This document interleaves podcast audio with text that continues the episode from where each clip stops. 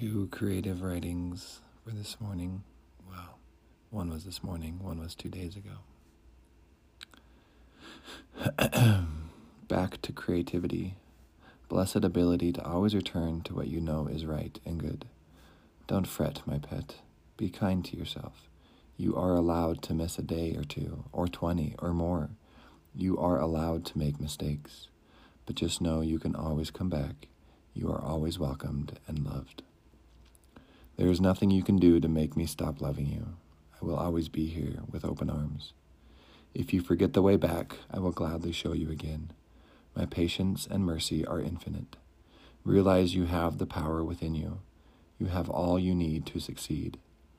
Right now, you lack nothing. Open your eyes to see. You are my son. You have my light within you. You have my spirit to guide you. Open your heart and shine on. Next entry. Allow the creative juices to flow.